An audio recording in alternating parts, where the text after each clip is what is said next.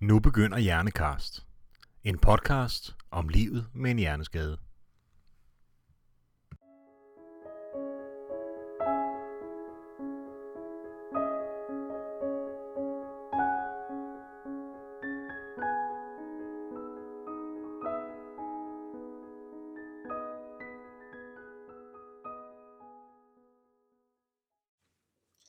Velkommen til dagens Hjernekast. Jeg er Susan Søger fra Hjerneskadeforeningen, og i dag er vi øh, taget til Vejle Fjord, øh, hvor vi har ikke mindre end tre personer med os. Øh, vi skal have et indblik i øh, det at være ergoterapeut og det at være neuropsykolog her på Vejle Fjord, og særligt måske, hvis vi er heldige, hvor, øh, hvordan at man får de her fagområder til at, at arbejde sammen og udnytte hinanden bedst muligt.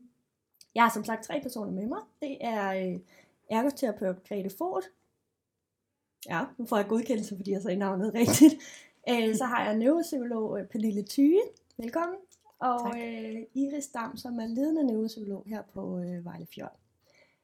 Jeg vil gerne starte med dig, Grete, og, og ergoterapien. Mm. Øh, kan du ikke lige prøve sådan ganske kort at give os et indblik i, hvad er det, altså hvad vil det sige, kort, hvad vil det sige at være ergoterapeut, hvad i alverden går det job ud på? Og, og du vil gerne have fokus selvfølgelig på hjerneskadeområdet, som er, er det, vi helst vil tale om. Mm. Jamen, det handler meget om øh, patienternes aktivitetsproblemer. Hvilke vanskeligheder de har i hverdagen. Det kan være udgangspunkt i, om man øh, kan få en hverdag til at fungere. Det kan handle om, om man kan stå ud i sengen, stå, komme op og komme i gang med dagen, blive vasket, komme i tøjet, få sin morgenmad. Så det kan være delelementer af aktivitet i løbet af en dag. Ja. Det kan også handle om, at det skal være meningsfuldt en hverdag, hvordan den hænger sammen.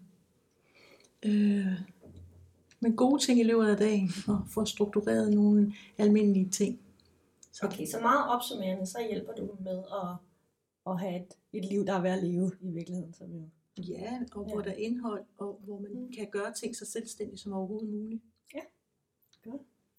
Pernille, kan du prøve at fortælle os lidt om, hvad det vil sige at være neuropsykolog? Hvad det er for en størrelse? Ja, men som Grete er inde på, så er det også meget det her med at, at hjælpe patienterne med at få et liv, der giver mening. Og det vil sige, at man som neuropsykolog har den enkelte patient i fokus. Øhm, da, selvom at man kan sige, at personer og patienter kan have hjerneskader det samme sted i hjernen, så er de jo forskellige personer i forhold til, hvad de har af erfaring, og hvad har de med sig i bagagen, og hvad ønsker de egentlig ja, for fremtiden, og hvilke vanskeligheder har de, hvilke potentialer har de, og så tage udgangspunkt i, i det i, i, reha- i rehabiliteringen. Så altså en ting er, hvordan man er blevet skadet, hvor i hjernen det er, hvor omfattende det er, men, men ens personlighed, altså ens livserfaring, ens personlighed osv. spiller mm. Mm. også rigtig meget ind i, hvordan et træningsforløb bliver. Ja. Det, det man kan sige, patienten som det enkelte menneske, det er enestående menneske, det nu engang er. Mm. Tænker I også familien ind i det? Mm. Ja, i den grad. Familie, pårørende og arbejde kan det sådan set også være. Ja. Øhm, fordi patienten jo har forskellige roller og så videre, Super. der kan blive ændret efter en Det hjerneskade. kommer vi til at tale mere om. øh, Iris, har du mulighed for at give os et, øh, en sådan lille forståelse af, hvad den største forskel er på, på jeres to fagområder her med ergoterapien og neuropsykologien?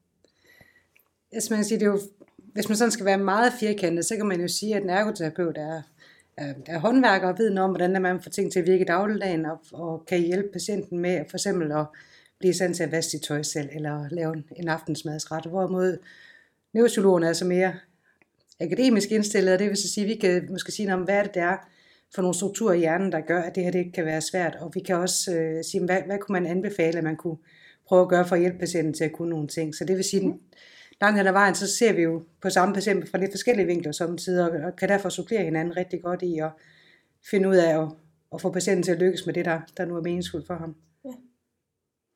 Men hvordan, hvordan griber I det an? Altså hvis I skal, hvis I skal starte sådan et forløb op og, og arbejde sammen om en patient, øh, hvordan, hvordan foregår det? Jamen, Altså, vi starter med at tale med patienten om, hvad der, er, hvad der er for nogle mål, han eller hun har, hvad der er, der er vigtigt. Og det kan jo, samtidig kan det godt være noget som meget abstrakt og lang, øh, langsigtet, som at jeg vil gerne tilbage i arbejde, eller jeg vil gerne kunne cykle igen. Øh, og så prøver vi at finde ud af sammen med patienten at få, få de her mål så neddroslet lidt til at sige, hvad er, det, er der nogle konkrete mål, vi faktisk kan arbejde med. Og det kan måske være sådan noget med, jeg vil faktisk gerne selv kunne tilberede min frokost. Øh, Og så ud fra, man kan sige, hvad det nu er for nogle vanskeligheder, patienten har, så vil det jo være forskellige faggrupper, der så er, er med ind på det. Det kan være noget med, at man skal træne og stå op, for eksempel. Det kan også være noget med, at man skal træne og planlægge. Det kan være noget med, at man skal lære at bruge nogle bestemte redskaber, så man kan lave mad, selvom man kun har en hånd. Og, altså, der kan være rigtig mange forskellige faggrupper, der bliver relevant i den, i den sammenhæng. Så det er meget i forhold til, hvad er det, den enkelte patient synes, der er vigtigt, og så prøver vi på at, man siger, at, at, at tilpasse behandlingen til, hvad det er, der giver mening for patienten. Øh, og for os at se, så er det jo langt hen ad vejen lige meget om, om det er den ene eller den anden eller den tredje måde, vi træner at bruge øh, højre hånd på, bare vi træner at bruge hånden. Og så vil vi prøve at udgangspunkt i noget, som patienten synes er betydningsfuldt for ham. Er det, det er sådan generelt her på Vejle Fjord, at det er med udgangspunkt i, hvor, hvor vil den her patient gerne hen? Ja, altså det er i hvert fald det, vi prøver. Altså, så vi har jo også nogle, nogle, øh, nogle ambitioner og nogle ønsker samtidig på patientens vegne, og det kan jo godt være, at patientens ønsker er et stykke fra, hvad der rent faktisk er muligt lige nu, og så er det jo så også der kommer med forslag til at sige, kunne vi prøve at starte med det her, eller kunne vi prøve med det her. Øh, men vi prøver altid at man siger, forankre det i, hvad det er, patienten faktisk synes er meningsfuldt, for ellers så er det rigtig, rigtig svært for dem at have motivationen for at træne og, og se formålet med det, og så kommer, de, så kommer det nemt lidt til at være sådan noget, at, at de træner, fordi vi siger, at de skal, og så får man ikke særlig god træning ud af det. Okay, så med, altså der, vil, der vil være mange flere fagpersoner ind over end, end lige præcis de her to områder, typisk i et forløb. Men hvorfor tænker I, uh, Pernille, kan du sige noget om, hvorfor tænker I, at det giver lige præcis så god mening, at I to arbejder sammen? Altså ergoterapeut og psykolog? Ja. Eller? ja. Jamen for, man kan sige, at, at opkvalificere hinanden og supplere hinanden. Øhm, som sagt, ergoterapeuterne er rigtig, rigtig gode til, det her, øh, til de her praktiske gøremål, øh, som også er rigtig, rigtig vigtige for livet. Og så er det godt som neuropsykolog at kunne være med ind over og, og måske også tale med patienten om, hvad oplever de selv af vanskeligheder. Øhm, ja. Hvad, altså, hvad, hvad, hvad, hvem kan I hjælpe? Altså, hvad kan I, har I et eksempel på? Der kommer mange forskellige jeg har tænker jeg, mange forskellige skader. Øh, men, men kan I prøve at give sådan et, øh, et typisk eksempel på, når I en patient, der kommer ind, hvad er det for nogle typer skader, og hvordan samarbejder I? Man kan sige, det er, jo, det er jo mennesker med hjerneskader. Det kan være opstået på grund af en blodprop i hjernen eller en hjerneblødning. Så kan det også være, man kan sige, ulykker, faldulykker eller biluheld. Så det er vel sådan, at det kan også være infektion, f.eks. meningitis. Så egentlig mange forskellige typer Det er mange af forskellige. ja, Ja. skader på hjernen. Ja. Og hvad, hvad træner I så? Det er jo igen til udgangspunkt i den enkelte patient. Ja. Ja. Nogle patienter kommer med et ønske om primært for eksempel at træne noget fysisk, hvis de ikke har helt indblik i, at der også eventuelt kan være nogle kognitive vanskeligheder. Øh, og nogen kan måske have en fornemmelse af, at noget er vanskeligt, men hvad er det helt præcis, der egentlig er vanskeligt for dem i hverdagen, så også være med til at, at klarlægge det, og så øh, tilrettelægge behandlingen ud fra det. Mm. Så det lyder som om, at det handler meget om, øh, altså hvad patienten ønsker, at det, men, men følger der ikke, øh, følger der ikke en eller anden historik med, nogle papirer med, noget beskrivelse fra, hvis de er hvad hedder det, henvist fra en kommune, eller betalt af en kommune, et eller andet, så, så, så den del af det må vel næsten også fylde noget. Jo, der er jo samtidig, så får vi jo, når for eksempel hvis det er en kommune, der har bedt os om at, om at genoptræne en patient, så har de jo også ønsker til, hvad, hvad kunne de godt tænke sig, der kom ud af det. Øh, og som regel, så stemmer de ønsker ret godt overens med, hvad er det patienten godt kunne tænke sig, der kom ud af det. Og heldigvis også ret ofte med, hvad tænker vi, vi faktisk kan hjælpe ham med. Så, så vi prøver på at, sådan at triangulere det og finde ud af, hvad er det sådan det fælles mål skal være i det her. Øhm, men det er rigtigt samtidig, så, så har en kommune nogle ret specifikke ønsker til hvad det er, vi skal træne andre, andre gange, så er det lidt mere øh, ud fra, hvad, hvis hvor kommunen lægger sig op af, hvad der er, patienten gerne selv vil træne, eller spørger os om, hvad tænker vi, der er muligt, hvad kan vi opnå. Jeg tænker, det at kunne vende tilbage og bo i sin egen bolig igen, øh, Mm. kan være en stor del af det, vi træner hen imod. Kan man klare sig selv? Er det, kan man nu øh, få hverdagen til at fungere på en hensigtsmæssig måde? Og, Mm. Ja. Hvis jeg nu, øh, hvis jeg nu er patient, øh, og jeg har rigtig svært ved at få min hverdag til at hænge sammen, øh, jeg kan måske ikke rigtig tage mig sammen til at komme i gang om morgenen, jeg ved ikke, hvordan jeg skal gribe det an, det hele sejler lidt, øh, og det kan godt være, at der kun er tre kopper, der skal vaskes op, men det kan jeg heller ikke lige overskue, hvordan jeg går i gang med. Og, og der, der er så nogle forskellige ting, og jeg får, et, jeg får bevilget et forløb af min kommune, heldigvis at få lov at komme her. Hvad kan jeg så forvente? Altså, hvad, kommer der, hvad, hvad sker der for mig, når jeg kommer ind ad døren her, øh, og jeg møder jer? Jamen allerførst, så tager vi en, en samtale med vedkommende, hvad vedkommende gerne vil, og mål for hverdagen. Øh, I hvert fald i forhold til, at man er ergoterapeut. Mm. Hvad det, der skal nås for at komme hjem og fungere i en hverdag. Ja. Øh, og så kan der jo være mange forskellige indsatser ud fra det af. Fordi det være lige fra, hvis man ikke kan komme ud af sin seng og komme op og blive vasket, til øh, at kunne klare øh, det at gøre rent og handle, eller komme til at gå på arbejde. Ja. Så lidt afhængig af, hvad man er, vil indsatsen Ja. Hvad nu, hvis jeg, øh, hvis jeg ikke selv synes, at det er et problem, at, øh, at jeg glemmer at børste mine tænder øh, og, og gå i bad, for eksempel? Øh, hvordan vil I hjælpe mig med det?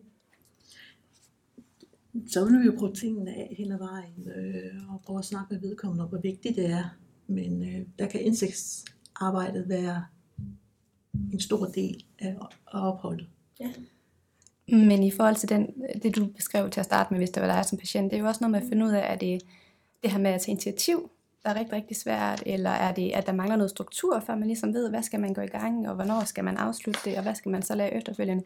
Så er det helt præcis, der gør, at det er vanskeligt at komme op om morgenen og, og i gang. Ja, det kan også være noget med, at, at man siger det, når man vågner om morgenen, at man så bliver overvældet af det her, om at jeg har så meget, jeg skal, og jeg kan ikke, og jeg duer ikke til noget, og alt det, jeg havde planlagt i mit liv, det kommer ikke til at ske, så det kan også være sådan, der kan sige være rigtig meget sådan, man siger, håbløshedsfølelse kombineret med, med, med de opgaver, man sætter sig for, som så gør, at man lader være med at, at gå i gang med det. Ja. Rigtig mange af vores patienter, de kan jo også beskrive, at, at de skal også finde en ny plads i deres liv, hvor de havde regnet med, at deres liv skulle gå i en retning, og nu skal de lige pludselig til at, at indstille sig på et helt anderledes liv, og hvordan man så får det til at passe sammen, det er også for nogle af dem er noget, der de bruger ikke lang tid på at, at prøve at finde vej igennem. Øh, og det kan samtidig også være sådan nogle ting, der faktisk hindrer patienten i egentlig at komme videre med, med det, han egentlig gerne vil. Så fordi, fordi man slet ikke kan, kan se udvejen, så har man heller ikke, så at det der med at have en motivation kan også være svært. Kan det være sådan noget? Nej, det kan samtidig, kan man sige, hvis man, man kan jo godt have det sådan, at hvis man er bekymret for, om man kan gennemføre en opgave, så kan det måske virke mindre farligt at lade være med overhovedet at prøve. Ja. Øhm, og så kan man måske også sige, jamen det er faktisk fordi, jeg ikke rigtig gider at gå ud og vaske op, eller det er fordi, jeg ikke gider møde til træning, hvor det måske virkelig drejer sig om, at jeg er faktisk rigtig, rigtig bange for, at jeg ikke kommer til at kunne gå igen, eller jeg er rigtig bange for, at jeg ikke kan lykkes med det her, jeg sætter mig for. Og så vil deres liv også lidt komme til at, at gå i stå, og det kan være rigtig svært egentlig at finde ud af, hvordan skal man hjælpe dem, hvis, Ja. hvis ikke man ved, hvad er den rigtige årsag til, at du faktisk ikke kommer ud af sengen. Okay. Øh, og det var noget af det, vi prøver på at, at finde ud af sådan ved, Ja. ved træningen her, at gå ind og, og undersøge sammen med patienten. Kan, kan I prøve at grave, grave lidt mere ned i det? Altså, hvad kan årsagerne være, og hvordan håndterer man de forskellige årsager, der er? Jamen, altså, det kommer an på, hvad, hvad det er. Altså, man siger, hvis det er en patient, som, som har øh, nedsat indsigt i betydningen af hans vanskeligheder. Altså hvis man, samtidig har vi for eksempel patienter, som siger, når de, de kan lykkes med at lave mad over i køkkenet, så er det fordi, vi har nogle mærkelige redskaber her.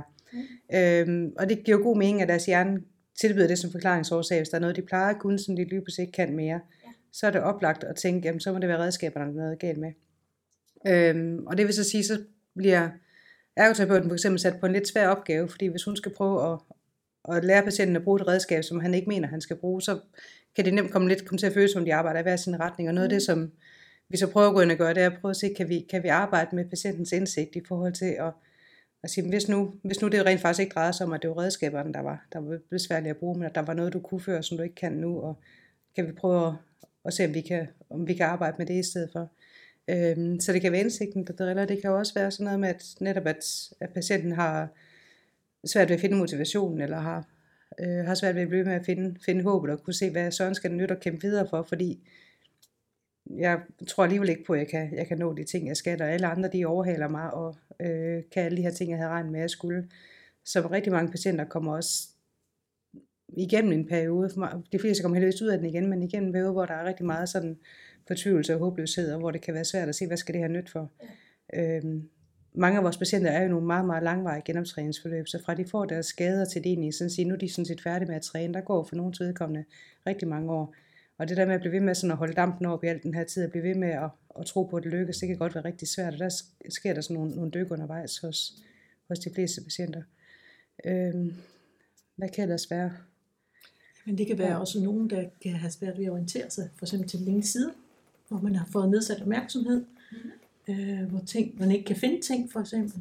Sit tøj er væk i skabet, øh, og så ligger det måske i skabet til venstre, hvor man ikke lige kan finde sin bluse ind på hylden, eller i køleskabet, eller hvis man skal have nogle ting, så kan det være, at man ikke ser alt ind i køleskabet, men måske kun noget af det, der står inde i køleskabet. Og, og hvad kan du gøre ved det?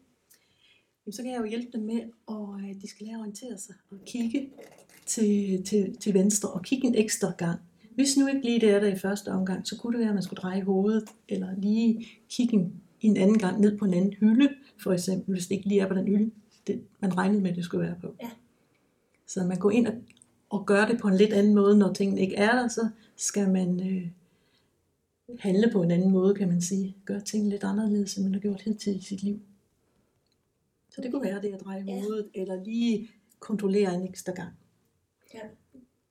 Men er det noget, øh, altså er, er det lige til at, at få skabt den her opmærksomhed, eller hvis nu der er, nu beskriver du det her med indsigt og måske erkendelse og sådan nogle ting, hvis man øh, har, altså, ja, hvad vil jeg spørge om? Ko- Kommer der nogen her, som godt nok har fået opholdet, men som egentlig ikke rigtig øh, selv synes, de har en hjerneskade, eller har erkendt det, eller vil stå ved det, eller et eller andet, fordi det tænker jeg, det må da have, have rigtig stor betydning for jeres arbejde. Det har det også med at sige, at der er ikke, det er ikke så meget et spørgsmål, om man ikke vil stå ved, at man har en, har en hjerneskade, det- men der er nogen, der får en skade på den del af hjernen, der sådan skal holde øje med, hvordan man, hvordan man fungerer og sådan noget. Og derfor kan de godt, på grund af deres hjerneskade, kan de have svært ved at forstå, at der er noget, der har ændret sig. Så deres egen hjerne fortæller dem hele tiden, at alting er som før de kom til skade. Øhm, og når vi så står og siger, at det er det faktisk slet ikke, så tror de selvfølgelig mere på det, deres egen hjerne siger, end på det, vi siger. Det, det vil vi alle sammen gøre. Øhm, så, det, så det er mere et spørgsmål om, at de ikke, at de ikke kan forstå det, snarere end at de ikke, at de ikke vil. Øh, man siger, hvis, man, hvis man er sådan, sådan, at man tænker, at man faktisk godt ved, at man har en hjerneskade, men det vil man ikke, det vil man ikke rigtig tage ind, så vil man sjældent sige ja tak til et ophold her, tænker jeg. Så, så vil det måske være noget med, at man så insisterer på, så vil jeg i hvert fald kun træne det her ben, eller, eller et eller andet. Men de fleste, der er, som, hvor der er indsigtsproblematikker, det er fordi deres hjerne kommer til at, at løbe om hjørner med dem, altså deres hjerne kommer til at sige tingene anderledes, end de egentlig er. Øh, og det tænker vi i meget høj grad er en af de opgaver, som vi faktisk kan arbejde med, hvor at det bliver også nemmere at arbejde med det sted som her, fordi der har vi patienten hele døgnet, og hele døgnet er der personale omkring den, som har særlig viden om hjerneskader, og hvordan man skal, skal gå til patienter med de her vanskeligheder. Nu er der jo øh, virkelig, virkelig mange forskellige følger af de her hjerneskader, så jeg kan godt forstå nogle gange, når jeg spørger om noget af det, sådan, øh, hvad er det så konkret, vi skal tage fat i. Øh, men jeg, jeg kunne rigtig godt tænke mig at vide mere om, om ergoterapien, Grete. Mm-hmm. Øh, sådan, fordi det, fordi der, på en eller anden måde, så er det så håndgribeligt. Altså de andre beskriver dig jo også som, som håndværkeren i det i virkeligheden. Mm. Øh, hvis nu at... Øh, hvis jeg nu for eksempel er en patient, der har, øh, altså ikke kan mærke sult og tørst for eksempel, øh, den der slags situationer, er det, kan, er det dig, der kan hjælpe mig med det? Ja, sammen med plejepersonale og ja. diætisten vil det være. Ja. En af måderne kunne være, at man øh, strukturerede det ved at have et schema, hvornår man skulle spise. Ja. Og også i forhold til størrelsesforholdene. Fordi der er nogen, der ikke spiser, men der er også dem, der ikke kan mærke, at de er blevet mætte igen Ja, og bliver ved med at spise, så kan man også gå ind og arbejde på den måde med portionsstørrelser og tider på dagen. men struktur er vel i virkeligheden løsningen på mange ting. Det hjælper. Det er lige på den struktur, fordi nogle mennesker, og vores, eller vores patienter og vores mennesker generelt, så kan man jo godt lide, at det er meget struktureret, det er sat op i skemaform, og andre mennesker skal det have det, sådan, det er lidt mere kreativ måde at Ja. gå til, fordi ellers så kan, kan det være, at det ikke virker. Øh, så det er lige med at finde den rette form på strukturen til det enkelte menneske. Kan man godt være øh, kreativt strukturelt. Nå, men man kan sætte det op, for eksempel, ja. øh, hvor man skrev det mere i nogle cirkler, eller, eller lavede en, en, øh, en, en, en døgnrytme ind i en cirkel, frem for at skrive det lineært. Altså, det kunne være en måde at gøre det, man kunne sætte billeder på, eller piktogrammer, eller folk fra deres egen virkelighed ind i et schema, så de lignede mere dem selv. Det var også en måde at gøre det på. Spændende. Pernille, kan du fortælle os noget om, hvorfor struktur er så vigtig, når man har fået en hjerneskade? Mm, det er fordi, at man, altså, strukturen kan jo være med til at gøre, at man så faktisk kan lykkes med det, man egentlig gerne vil. At man fra 8 til 9 skal gøre det og skal være der, og efterfølgende så skal man det. Så man har nemmere ved at måske udføre nogle af de handlinger, man egentlig har sat sig for. Og, og sådan omvendt, hvad betyder det så, hvis man, hvis man mangler den, hvis man ikke har fået hjælp til at skabe, når man ikke har formået at gøre det selv? Hvad, øh, hvad, hvad kan det betyde for ens liv, livskvalitet øh, hverdag? Jamen, helt konkret kan det jo fx betyde, at man måske kommer til at komme for sent, selvom man ikke har lyst til det. Ja. Øh, eller man glemmer at møde op. Og så kan det være, at man bekymrer sig om, at andre får et dårligt indtryk af en, men hvor det jo i virkeligheden slet ikke er intentionen bag det, men, men, nogle, men simpelthen nogle, nogle vanskeligheder kvæg skaderne på hjernen. Og der kan strukturen være med til, at det ligesom danner det her overblik over, hvad er det, man skal, Ja. og hvornår, og med hvem. Okay. Så det fylder meget i jeres arbejde og jeres parløb. Men også i forhold til, hvor meget energi man rent faktisk har, og kan Ja. forvalte i løbet af en dag. Mhm. Øh, kan det være godt at have strukturen, hvor man laver nogle ting øh, med pauser ind imellem, og, og måske større hvil efter middag. Ja. Så der er energi til at udføre de ting, man gerne vil. Og det er på grund af den her træthed. Det er den der træthed, som en af følgevirkningerne. Og hvordan oplever I det? Er, det? er det alle, der har den træthed, eller er der nogen, der faktisk slipper? Der er nogen, der slipper, men det er ikke ret mange. Okay, Ja. så det er det mest almindelige. Ja, og så er der forskellige grader af, hvor træt man bliver. Okay. Men det er vel også noget, I, altså netop når I skal tilrettelægge forløb med de her patienter. Øh, der må også være forskellige grader af, hvor, hvor meget energi de har. Øh, og, og hvis man nu har et mål om, at vi skal træne tre timer hver dag, men det kan måske ikke altid lade sig gøre, eller kan det lade sig gøre bare at gøre det i, i mindre dele af gangen, altså over længere tid på dagen. Altså, hvordan, øh, hvordan griber I det an?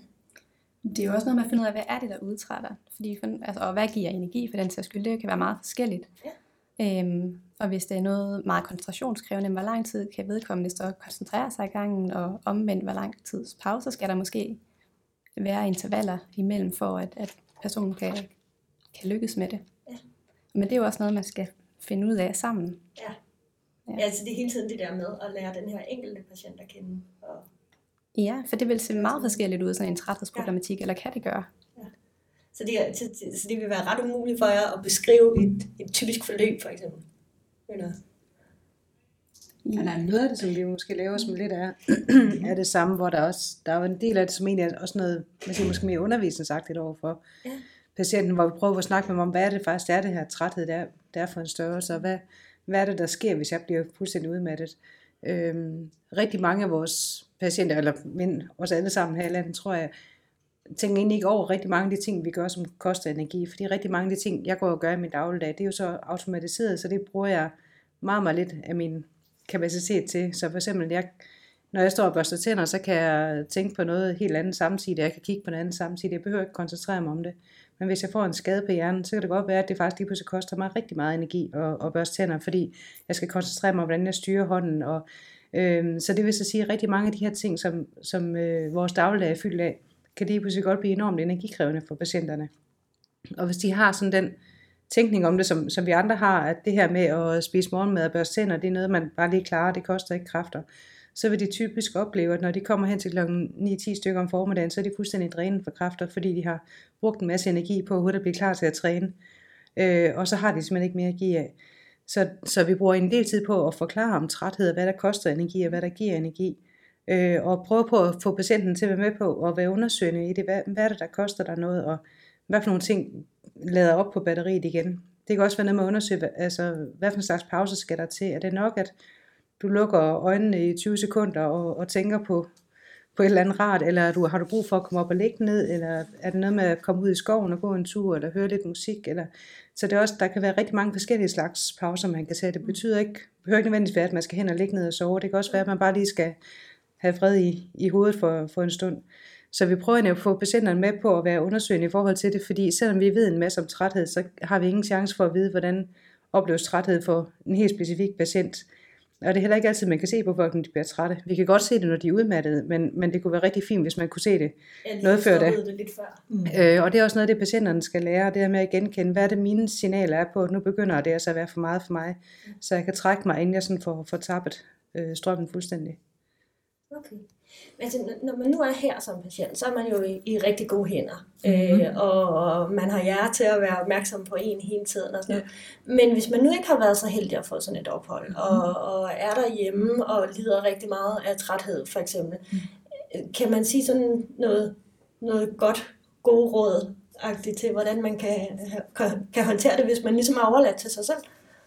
En god del idé, det er at få beskrevet i, i sin, sin hverdag og sin aften og nat, altså hvad er det for nogle aktiviteter, man skal på, få lagt nogle pauser ind imellem, få et hvil lidt ind imellem, få udført nogle af de opgaver, man skal i hverdag, men også nogle gode ting.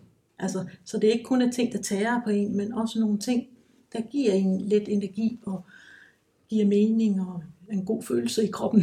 Ja, så man simpelthen laver et schema for sig selv med Måske ja. faste tidspunkter for pauser hver dag. Det kan være en rigtig en god, god ting at gøre.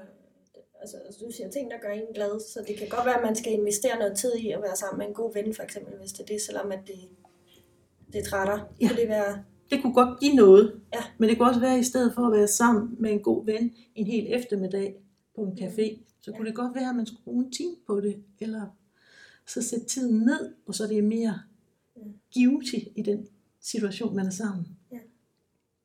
Så, så, Men det er jo en ny måde at skal tænke på, og det tager også energi. Ja, i virkeligheden sætte en, en, en stop for sin have en bagkant, med andre mennesker. Lige have en bagkant ja, hele tiden, fordi det, det er jo det, der er svært også at, ja. at sige, nu kan jeg ikke helt være med mere. Og... Ja. Okay. Men det er vel også noget, det I gør, så når I har, øh, har en patient igennem her, altså at, øh, at de får nogle ting med sig hjem i forhold til, hvordan det skal det er vel rigtig meget, det I gør.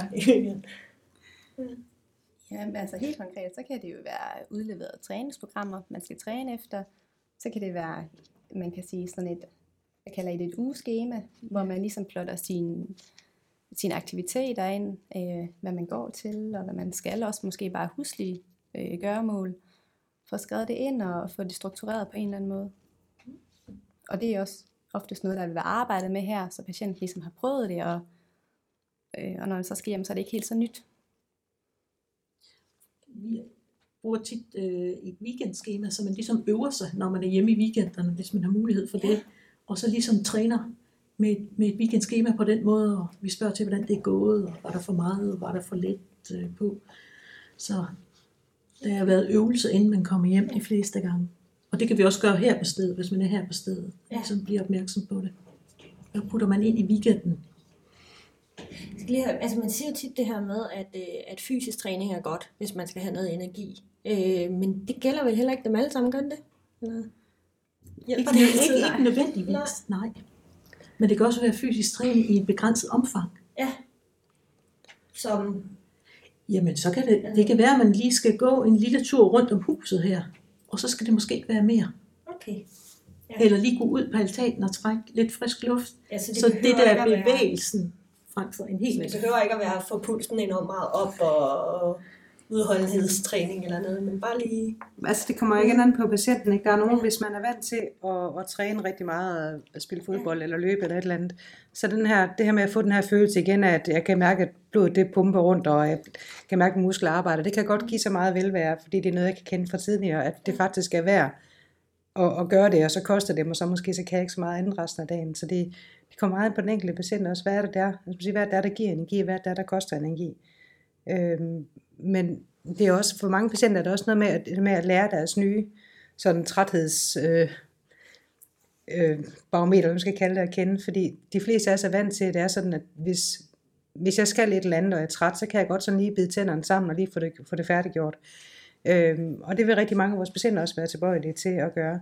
Og noget af det, der sådan er, er rigtig svært for dem, det er, at, at når de kommer der til, at de først har givet den de sidste 10%, så tager det rigtig lang tid, inden de får, inden de får fyldt op på af kræfter igen. Så det er også noget med at lære at, at sige, hvis jeg har fire klip på klippekortet i dag, jeg tænker, jeg kan bruge kræfter på, hvad skal det så være? Skal det være, at jeg skal mødes med en ven, fordi så kan jeg altså ikke vaske tøj i dag, eller øh, altså hvordan er det der, jeg sørger for at få tingene arrangeret, fordi man har ikke nødvendigvis de der ekstra 10% energi at give af, som, som vi andre har. Og det er lige så meget det, man skal lære at indrette sig efter. Ja, ja og der ligger vel også det her med, øh, hvad skal man sige, at, og acceptere, at man ikke kan nå de her ting. Altså det er jo en stor del Ja. af det også, ikke? Og det kan være rigtig, rigtig svært, for der er rigtig mange af os, der øvet os på i rigtig mange år, det her med at sige, selvom man ikke rigtig, altså også fra da man gik i skole, selvom man ikke rigtig lige gad at lave sin lektie, og så tog man sig lige sammen og gjorde det alligevel, eller selvom man ikke gider ud at cykle, så tager man sig lige sammen og gør det alligevel. Så det er noget, hvis man er så trænet i at gøre. Øh, og, det, og det skal man egentlig et stykke hen ad vejen aflære. Øh, det er rigtigt, at det er fint, at man har muligheden for at sige, nu beslutter jeg mig for, og så gør jeg godt nok det her jo koste, hvad det vil. Men man skal bare være klar over, at, at samtidig så kan prisen altså godt være rigtig rigtig høj, når man, når man har haft en hjerneskade. Men det er vel også noget, så der kan, der kan gøre, at folk er meget, øh, altså meget vrede på sig selv og frustrerede. Eller hvordan oplever I det? kan de sagtens blive. Ja. Øh, fordi rigtig mange af vores patienter er, altså, nej, jeg tænker, det er heller ikke kun vores patienter, det er sådan generelt mm. vores folk her i landet, tror jeg, øh, som har en anden idé om, at hvis der er et eller andet, jeg ikke kan, så hjælper det garanteret, hvis jeg skænder mig selv rigtig meget ud. Ja. Øhm, er meget hårde Ja, og det, det gør vi egentlig alle sammen. Og så tænker man, hvis det ikke virker, så må jeg skælde mig selv endnu mere ud. Og så kan man egentlig blive ved med i lang tid. Og det, det eneste, man får ud af det, det er egentlig bare, at man kommer til at føle sig som et uduligt menneske, der ikke rigtig kan noget, selvom man virkelig har gjort sig ud med at skælde sig selv rigtig meget ud. Så noget af det, vi også prøver på at, at, at lære patienterne, det er at sige, kunne man prøve at kigge på sig selv med lidt mere sådan venlighed og medfølelse, og være en, være en venlig hjælper for sig selv, i stedet for at være en, der står og kommanderer og skælder ud, fordi der er ikke nogen af os, der præsterer bedre af at få skældt ud. Hverken folk, der har en hjerneskade, eller folk, der ikke har, men det er sådan lidt en fælde, vi kommer til at hoppe i rigtig ofte, og, og tror, at det hjælper noget. Det gør det faktisk ikke. Men igen, så hvis man ikke er så heldig at være her hos jer i en periode, men går rundt derhjemme, føler sig enormt utilstrækkelig, føler man er et ringere menneske, end man var i forvejen, fordi jeg kan simpelthen ikke præstere det, jeg plejer, og måske lever jeg heller ikke op til det, mine pårørende forventer af mig osv. Altså, hvordan, hvordan, hvordan tilgiver man sig selv, eller hvordan øh, bliver man mere venlig hjælper over for sig selv? Altså, Det er nok ikke noget, man bare selv kan. er, der er nok ikke øh, en løsning til det, desværre. Så det er jo også lidt en proces, og i den proces, der kan det være, det er måske at sige det højt og tale med nogen om det. Ja. Øhm, jeg tror ikke, der findes sådan et svar til at bare at få det rigtig godt med sig selv igen, og, og nedlægge alle frustrationerne. Men vil du sige, at man skal gøre noget ved det? Altså man skal finde nogen at tale med, eller Det vil i hvert fald være en god idé, hvis man, altså, hvis man har det, som du beskriver det. Ja. Og man ikke lige selv kan se nogen vej ud af det. Når I sidder med de her, så øh, altså en ting er, hvordan man ser på sig selv. Øh, og man kan sige, øh, nu nævnte du før det her med også at tage noget med hjem og træne i hverdagen, fordi der er jo betragtelig forskel på at være her hos jer i to måneder, og så være hjemme i sit eget hus, i sin egen familie eller lejlighed, hvad det nu er. Hvor at der, selvfølgelig er der igen rigtig, rigtig mange måder, ens familie kan være skruet sammen på og fungere på. Men mange af de mennesker, der kommer her hos jer, har måske børn derhjemme og ægtefælle derhjemme, og det er altså bare en, en noget af en hverdag, tænker jeg. Mm. Øhm, hvor, altså, i, I hvor høj grad er de pårørende med i det, I laver her? Og arbejder I med dem, eller hvad man skal sige? Ja, ja, vi forsøger så vidt muligt at inddrage dem. Øhm, Ja. Især man kan sige, hvis patienten tænker, det giver mening, og hvis de pårørende tænker, det giver mening. Hvad oplever de? Hvad, hvad oplever patienten af vanskeligheder? Hvordan, ser, hvordan oplever de pårørende det? Og så tage udgangspunkt i det. Og der er også det her med, at- at når patienterne skal hjem, det er jo heller ikke alle, hvor så skal de hjem og bare klare sig selv. Så kan det jo være, at man forinden har taget kontakt til kommunen og etableret en form for hjælp. Det kan være rengøringshjælp eller en ledsager, der hjælper en med at komme rundt. Så det vil sige, at de pårørende heller ikke står med, med alle opgaver, Ja. øhm, men at der kommer noget hjælp udefra til en. Men er det for eksempel jer, der gør det? Altså øh, tager kontakten til kommunen og Ja. koordinerer de her ting for Ja. jer, når de kommer hjem? Det, det, det kan det være, hvis, hvis kommunen ikke... Ja, det kan det være. Eller vi tager på hjemmebesøg, det gør vi også nogle gange. Ja. Og ser, hvordan er den hjemlige kontekst til det, men, men også at kunne have nogle samarbejdspartnere fremadrettet Ja. med til det møde, så overgangen bliver lidt mildere, end når man skal ud herfra. Okay. Ja, for der er vel også noget, øh, altså nu taler vi også om det der med forventninger til sig selv. Altså pårørende kan jo også have nogle urealistiske forventninger til, hvor hurtigt bliver man okay, eller om man overhovedet bliver det, og, og, og, og hvad man kan, når man kommer hjem. Og nu har de jo været, altså, nu har han jo været her i to måneder, så må han da godt kunne finde ud af at tage den der opvask, når han kommer hjem for eksempel. Ja, det er rigtigt. Og ligesom at, at det giver rigtig god mening at, at tale med patienten om, hvad er det for nogle vanskeligheder, der er, og hvad har det af betydning, og i hvilket omfang er det, så kan det give lige så god mening også at involvere de, de pårørende. Øh, man kan jo ikke forvente, at de er eksperter inden for området, så ligesom hjælpe dem til også at få noget, noget viden. Så vi har patienter fra hele landet, så det kan også for nogle pårørende kan det være rigtig svært at, at komme herover. Ja. Øh, især hvis man også har små børn hjemme og sådan noget. Men, men ellers, hvis, man, hvis de pårørende er i nærheden, så må de jo rigtig gerne komme her, og vi vil jo rigtig gerne dele det, vi nu går og synes og ved og, og anbefaler med dem. Øh, så holder vi jo også øh, pårørende dage to gange om året, hvor at, at pårørende kan komme over og høre noget sådan generelt om, hvad er det for nogle vanskeligheder, man kan forvente, og hvordan kommer man videre som pårørende. Men det er jo en kæmpe omvæltning for, for hele familien, ikke kun den person, der har fået skaden. Så for rigtig mange af dem, der er man jo også allerede forhåbentlig i kontakt med, med kommunen, med sin hjerneskadekoordinator og sådan noget, som er den, der forhåbentlig kan hjælpe, dem, hjælpe hele familien med at finde ud af, hvordan får vi hjulpet jer til at, øh, at få jeres liv til at hænge sammen igen, og hvad har øh, ægtefælden brug for, hvad har børnene brug for og sådan noget, og kan, kan hjælpe med at lave sådan en, en samlet indsats over for familien det kan samtidig være svært, når man sådan er på så lang afstand, som vi er. Men... Ja, ja selvfølgelig. Ja. Den her individuelle øh, afklaring, I ligesom starter med at lave i forhold til, hvor, hvor er det, de gerne vil hen, og selvfølgelig vejet op imod, hvad I realistisk vurderer, at de vil kunne nå. Øh, kan, det være, kan det også være altså, pårørendes håb og mål og forventninger, som bliver taget med i det? Jamen det vil vi altså hvis de pårørende er her, altså til, når vi når patienten kommer ind, hvis vi har talt med dem inden, eller hvis de er her som de første dage, så tager vi også, vi vil også rigtig gerne høre, hvad har de her af tanker og overvejelser og, og håb og forventninger. Så, øh, altså det prøver vi da at tage, at tage med i det omfang, vi nu kan, og samtidig er patienter og pårørendes forventninger ikke ens, og samtidig er de, og hvis, hvis ikke de er ens, så er det jo også noget af det, vi skal prøve at se, hvordan, hvordan navigerer vi i det her, hvordan hjælper vi patienter og også den pårørende bedst muligt til at, at finde ud af, hvad retning er, der vi skal i.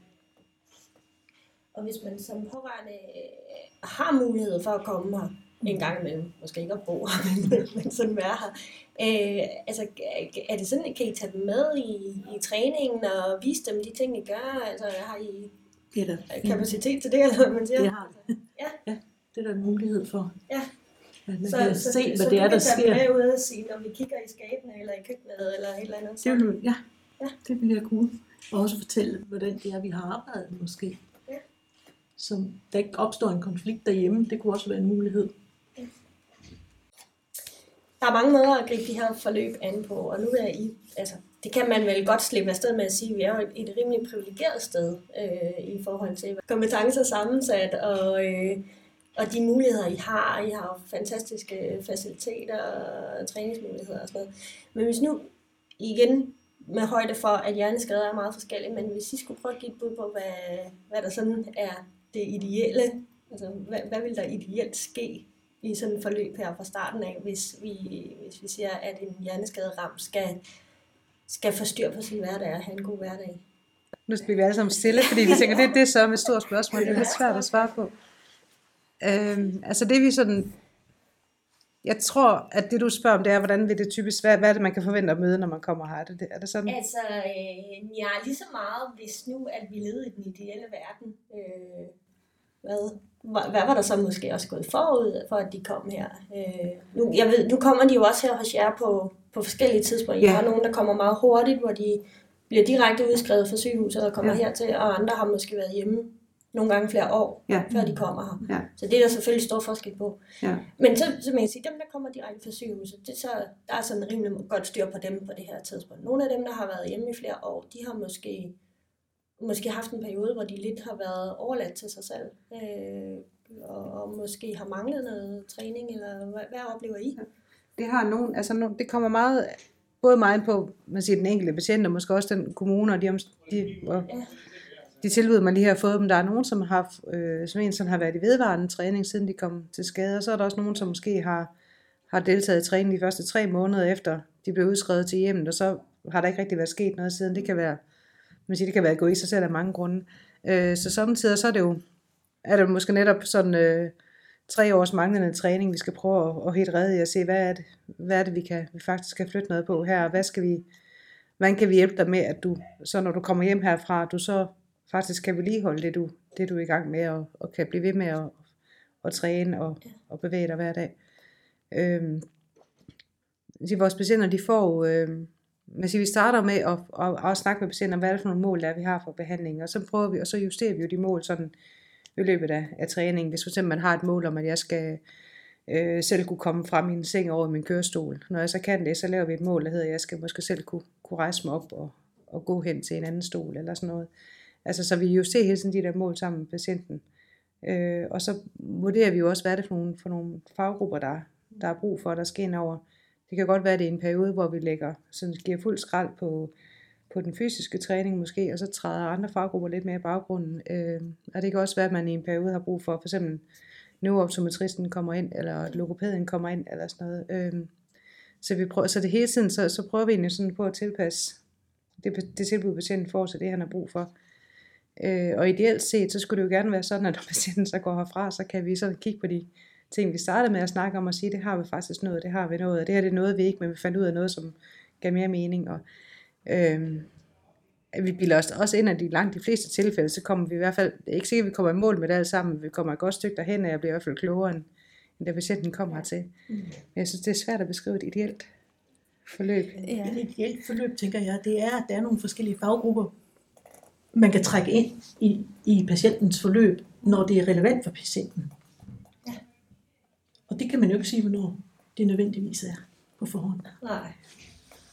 Altså, det er jo, altså, men, det, men det, det er jo et svært spørgsmål. Det er jo mm. også en, en svær løsning i virkeligheden, fordi man kan jo ikke være mandsopdækket af alle mulige forskellige faggrupper hele tiden for at se, hvornår man har, har brug for det ene eller det andet. Øh. Ja, nå, Ej, det blev også meget mærkeligt. Øh, noget af det, som jeg nogle gange har lidt svært ved at forstå, det er det her med, øh, altså, hvordan man vælger at sammensætte øh, farvekombinationer. Altså, nu, nu taler vi om det her med, at I har jo øh, et særligt godt parløb her med ergoterapien og neuropsykologien. Øh, nogle steder så forventer man, at der i kommuner er ansat en neuropsykolog, andre steder kan de overhovedet ikke se ideen i at have en neuropsykolog, nogle steder øh, igen, med, der er noget af jeres øh, testarbejde, som jeg i hvert fald synes ligger meget tæt op ad hinanden, øh, uden at have indblikket nok, men hvor jeg kan høre, at nogle kommuner, så er det rigeligt af, eller rigeligt, det lyder forkert, ikke, men jeg tror, du ved, hvad jeg mener, at ergoterapeuten tester de her ting, og andre mm. steder, så skal det være neuropsykologien og sådan noget. Øhm, og jeg er faktisk ikke helt sikker på, hvad det er, jeg spørger jer om. Øh, jeg mangler bare nogle gange sådan lidt en, en måde at forstå det lidt bedre på. Øh, den her måde, man tænker det. Øh, der er jo også, øh, der, der er jo også steder, hvor man så ikke har ergoterapeuten, mm. øh, og så kun laver samarbejde med fysioterapeut og neuropsykolog for eksempel. Øh, altså, nu, nu var jeg lidt inde på det der ideelle før, men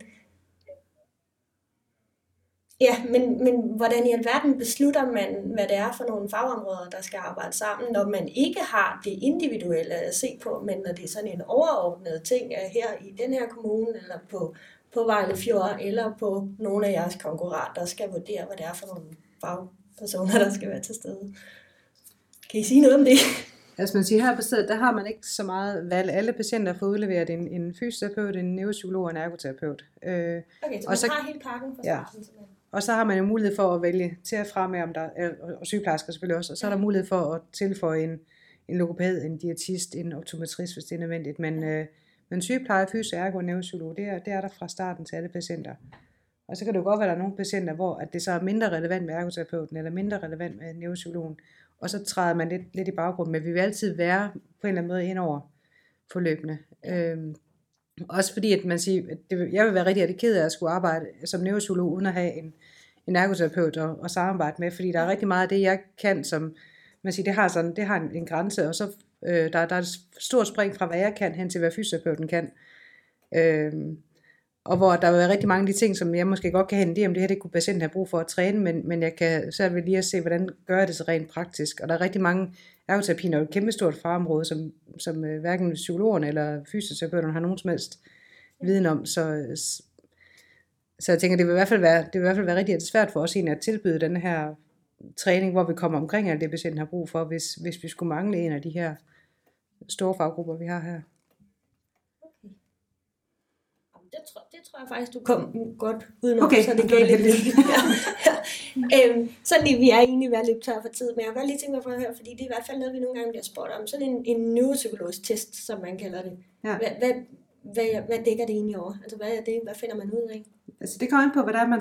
Det nu svaret meget, meget værdigt. Ja. Det kommer an på, hvordan man gerne vil undersøge. Øh, man siger, vi har jo det man kan med neuropsykologiske undersøgelser, det er, at jeg kan jo prøve at kigge på for eksempel din opmærksomhed for sig selv. Hvis jeg går rundt og kigger på dig i hverdagen, så kan jeg jo godt have en hypotese om, at din opmærksomhed den kommer til at smutte samtidig. Men der kan være rigtig mange andre ting, der forstyrrer. Det kan være, at du har ondt, eller det kan være, at der er for mange lyde, eller der kan være alt muligt andet, der forstyrrer. Når jeg så går ind og laver, laver en undersøgelse af dig, så kan jeg jo prøve at skære alt det væk, som, som forstyrrer, og så kigge på, hvis bare jeg tager den opmærksomhed for sig selv, og kigger på den, hvordan er den så rent faktisk? Mm. Og så kan det godt være, at jeg finder ud af, om din opmærksomhed den er faktisk god. Men, øh, men det er jo fordi, at du, at du slet ikke kan finde ud af at sortere i, hvad det lige skal være opmærksom på lige nu, så, så, så der hele tiden kommer noget andet, der dukker op, som du kommer til at rette opmærksomheden imod. Og det er jo så det, vi så kan gå ud og, og træne i hverdagen. Så det vil sige, det vi kan med neurosociske undersøgelser, det er, at vi kan gå ind og prøve at skille tingene lidt ad og sige, hvis vi bare vil kigge på din hukommelse, hvordan er den så? Hvis bare vi kigger på din opmærksomhed, hvordan er den? Og det kan vi så bruge til at øh, man siger planlægge træningen ud fra at sige, det er faktisk det her, hun har brug for at træne. Det her, det kan hun godt, og det her, det har hun svært ved. Og hvordan bruger vi så hendes ressourcer til at, at, at kompensere for det, der er svært? Okay. Så. Men I har jo også i ergoterapien, har I jo også nogle kognitive tests, har I ikke det? Jo, det har vi. Og, og hvordan adskiller det sig? Jamen, det er, øh, enten er det en samtale orienteret omkring deres aktivitetsproblemer, ja. eller også er det en praktisk undersøgelse, hvor man, man ser de øh, kognitive og fysiske vanskeligheder. Okay. Det kan for eksempel være en AMS. Ja, det og, det, og det betyder? Jamen, det er, at man, man har en, øh, man har, øh, man har selv sat ind, eller øh, i talesat, at man har nogle aktivitetsproblemer, så prøver ja. man den. Det er i en konkret situation, hvor man skal for eksempel lave en sandwich, skulle det være, eller okay. en middagsret, eller ja.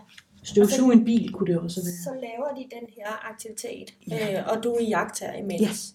Ja. Okay, godt. Så er vi meget, meget tæt på at være Jeg skal lige hvad er det allerbedste ved det job, vi har? Sådan lige lynhurtigt hver især. Det giver rigtig, rigtig god mening. ja. ja.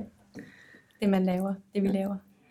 Ja, man får lov til at hjælpe nogle mennesker med at komme tættere på det liv, de gerne vil leve. Ja, og det er det samme. Ja, det er det. Super. Tusind tak for jeres tid. Det har været en kæmpe fornøjelse at tale med jer. Øh, ja, det var, øh, hvad vi havde i Hjernekast for denne gang. Og øh, tak til alle jer, der lyttede med også. Jeg håber også, at I blev lidt klogere på, hvad, hvad de her fagområder egentlig dækker over. Tak for det. Du lyttede til Hjernekast. En podcast om livet med en hjerneskade. Hjernekast er produceret af Hjerneskadeforeningen. Musikken er lavet af Dries van der Hagen. Bag teknikken stod Kenneth Kinastowski. Til rettelægger og interviewer var Susan Søgaard.